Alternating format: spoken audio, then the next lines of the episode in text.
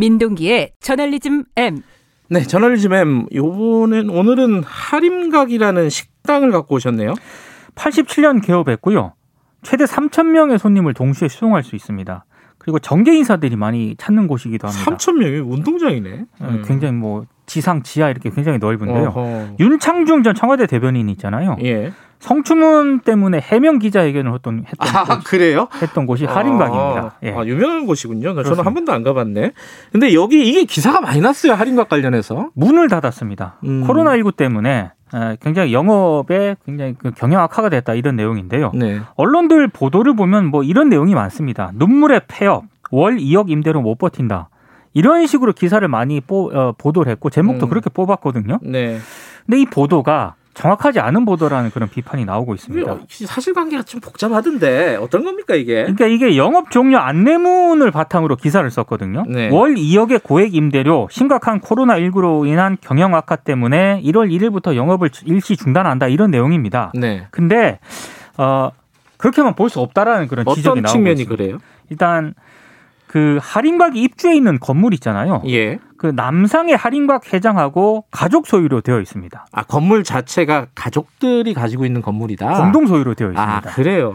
그러니까 이거는 그럼 2억 임대료는 누가 누구에게 낸다는 것이냐? 어... 이게 좀 모호한 부분이 있는 거고요. 예. 그리고 이 남상의 할인각 대표가요 상당한 재산가로 알려져 있거든요. 음흠. 재산이 187억. 이거 2014년에 종로구청장 선거에 무소속 후보로 출마한 전력이 있는데 어허. 이때 재산이 187억으로 이제 재산 신고를 했거든요. 지금은 더 많이 늘었을 가능성이 꽤 있네요. 훨씬 많이 자산 가치가 많이 늘었기 때문에. 예. 그러니까 이런 어떤 그런 상황을 봤을 때. 이 임대료 때문에 영업을 접었다는 얘기는 좀 상식적으로 이야기가 어렵다라는 그런 음. 비판이 나오고 있습니다. 이거를 모르고 기, 기사들을 썼다고 보면 되나요? 그러니까 확인을 제대로 안 한 것 같습니다. 일단 음. 그 영업을 일시 중단한다라는 안내문만 보고 기사를 쓴것 음. 같은데요. 예. 조금만 몇 가지만 체크를 해보면 이상하게 음. 이상한 좀 석연치 않은 대목들이 나오는 겁니다. 예. 뭐 말씀하신 대로 뭐 등기부 등본 한 번만 떼보면은 뭐좀 이상하구나 이런 걸 느낄 수 있었을 텐데. 근데 그죠? 등기부 등본을 떼본 사람이 기자가 음. 아니고요. 한 네티즌이 등기부 등본을 떼가지고 음. 이거는 일가족 소유다라고. 지금 썼더라고요.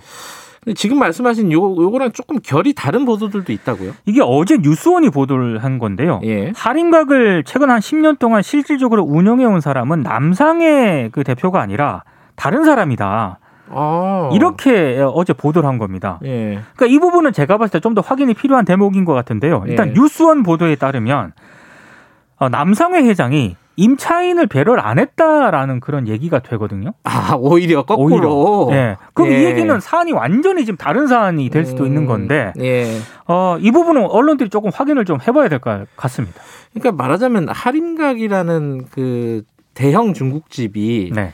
뭐 장사가 안 돼서 뭐 코로나 때문에 힘들어서 문을 닫는다. 요건 어느 정도 사실에 맞을 수는 있겠지만 네. 임대료 2억 때문에 문을 닫는다는 거는 어, 뭔가 좀 확인 절차가 좀 필요한 부분이었는데 좀 성급하게 기사를 썼다. 그러니까 소상공인하고 자영업자들이 지금 어려운 분들이 많잖아요. 그렇죠. 그래서 문 닫는 분들도 많거든요. 네. 그 연장선상에서 할인각 보도를 한 것 같은데 음. 그렇게만 볼 수 없는 측면들이 너무 많기 때문에 좀 언론들이 성급하게 썼다라는 그런 지적이 나오고 있고요. 네. 실제로 그 눈물을 흘려야 했던 사람들이 누구냐. 음. 이 네티즌들이 댓글에도 그런 댓글이 굉장히 많던데요. 네. 갑작스런 영업 중단으로 일자리를 잃어야 했던 그 직원들이 있지 않습니까? 아. 이분들이 정말 좀 눈물을 흘려야 되는 사람들이다. 언론들이 음. 좀 보도를 잘못하고 있다라고 비판을 하고 있습니다. 알겠습니다. 자, 일주일 동안 고생하셨습니다. 고맙습니다. 고맙습니다. 저널리즘 M 민동기 기자였습니다. 김경래 최강 시사 듣고 계시고요. 지금 시각은 7시 37분입니다.